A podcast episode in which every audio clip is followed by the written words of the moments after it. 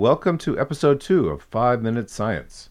On this show, we talk about cool scientific topics and concepts in five minutes or less.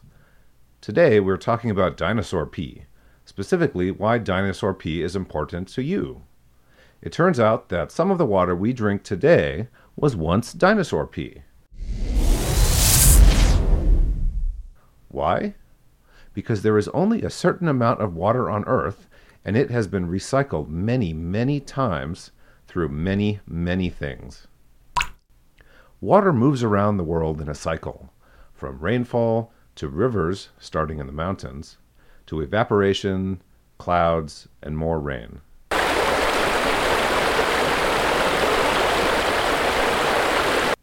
Now, it is much, much more complicated than just those few steps, considering all of the different life forms and processes that use water.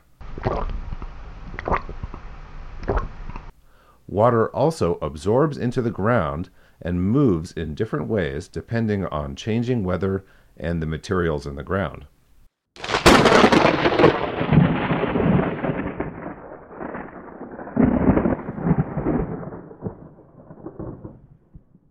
You can try this yourself at home. Put a sponge in a cup of water and leave it on a plate near the window.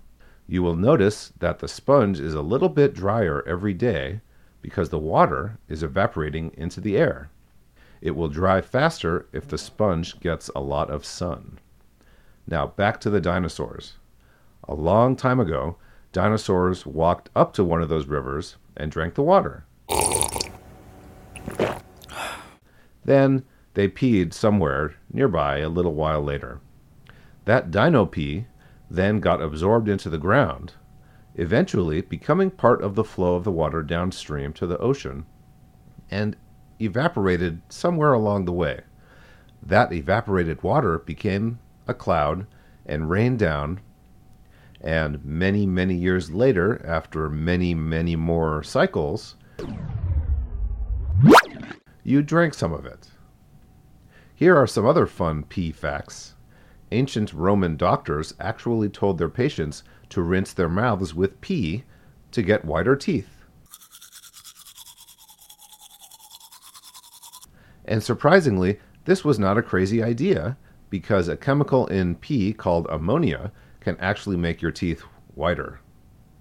Also, the world record for the longest continuous pee is almost eight minutes.